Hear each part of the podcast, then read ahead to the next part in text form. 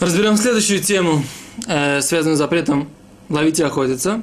Что будет в ситуации, если животное ранено или, боль, или больное животное, да? раненое или больное животное? Оно не, могут, не может быстро двигаться. И человек его может легко поймать.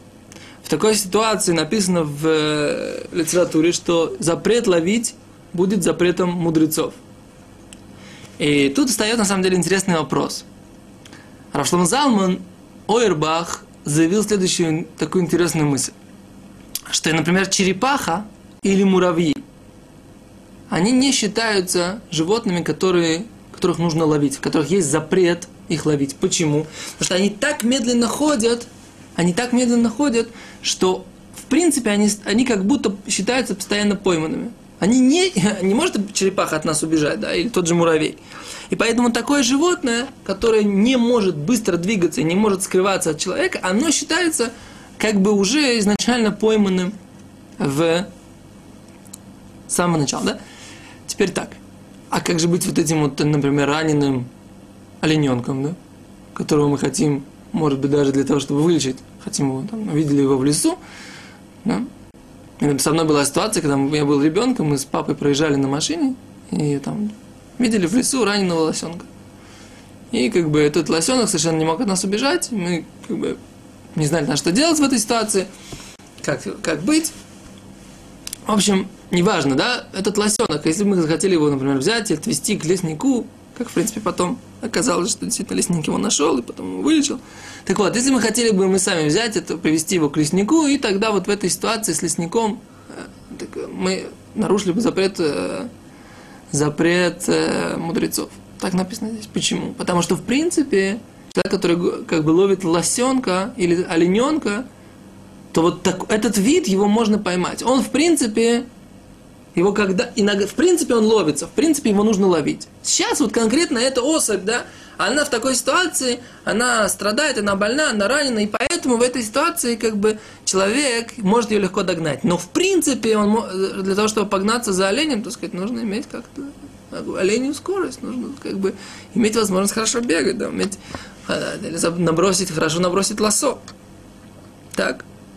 Это то, что касается, э, то, что касается раненого животного. Спящее животное – это запрет Торы. Почему? Потому что в тот момент, как только оно проснется, оно начнет от вас, от вас убегать. Да? Это то, что касается мнения Равшлома. С другой стороны, Равлияшев сказал, человек, который ловит э, червяков или э, рачков, или моллюсков, он, он нарушает запрет Торы. А почему, так сказать, э, почему, да, почему это так? Потому что, в принципе, как бы вот он все равно их поймал. Они, в принципе, хотели бы скрыться от человека. И человек их сейчас поймал. Только что в этой ситуации, как бы он действительно быстрее их. Нужно разобраться, на самом деле, в чем спор Равлияшева. Э, не, в рамках наш, не в рамках нашего урока. Но тут интересно, как бы интересный подход двух великих э, раввинов современности. Равляшева на долгие годы, дай Бог ему долгие годы жизни, и Рабшлама Залмана благословенной памяти, да, как подходить и как смотреть на эту ситуацию. Так, э, дополнительный закон, который мы сейчас скажем, прирученные животные, корова, лошадь и так далее, которые, в принципе, никогда не убегают от человека, а они, э, как бы, с ними нет вопроса об охотиться, об, об охоте. Вопрос такой, объездить коня в шаббат. Да, вот у, меня, у меня возник вопрос, не знаю на него ответа. Что будет, объездить коня в шаббат или, так сказать, радео, да, предположим, радео на быке в шаббат, да, объездить быка. Что будет? Человек, который пытается это делать, это что? Ну, радео-то, скорее всего, нет, это не, он не охотится на нем, он пытается просто как бы его поймать, э, объездить коня, который какой-то конь такой дикий, человек пытается мустанг какой-то, пытается его объездить. объездить. Интересно, не знаю.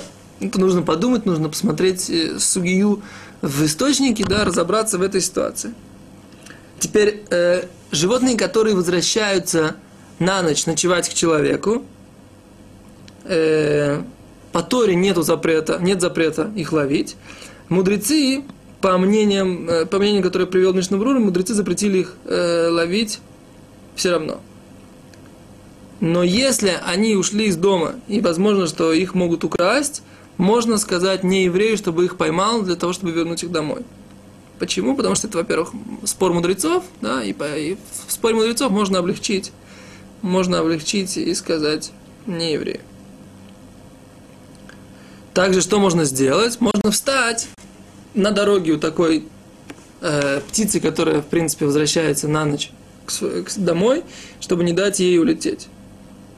Да? И если, например, дети ловят таких вот, которые возвращают, животных, которые возвращаются на ночь ночевать, а в такой ситуации э, не нужно говорить детям, чтобы они этого не делали. Не нужно запрещать это детям, потому что, опять же, есть мнение, что это можно изначально.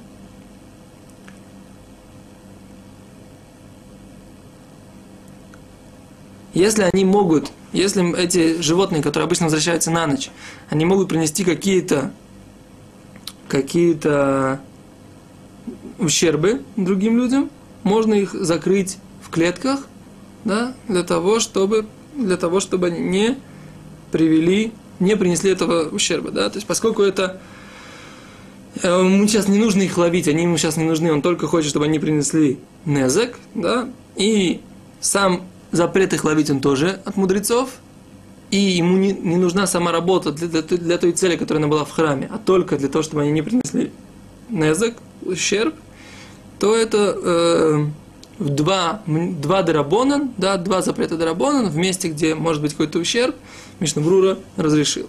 Это то, что касается исключений из запрета ловить его, охотиться. Спасибо, до свидания.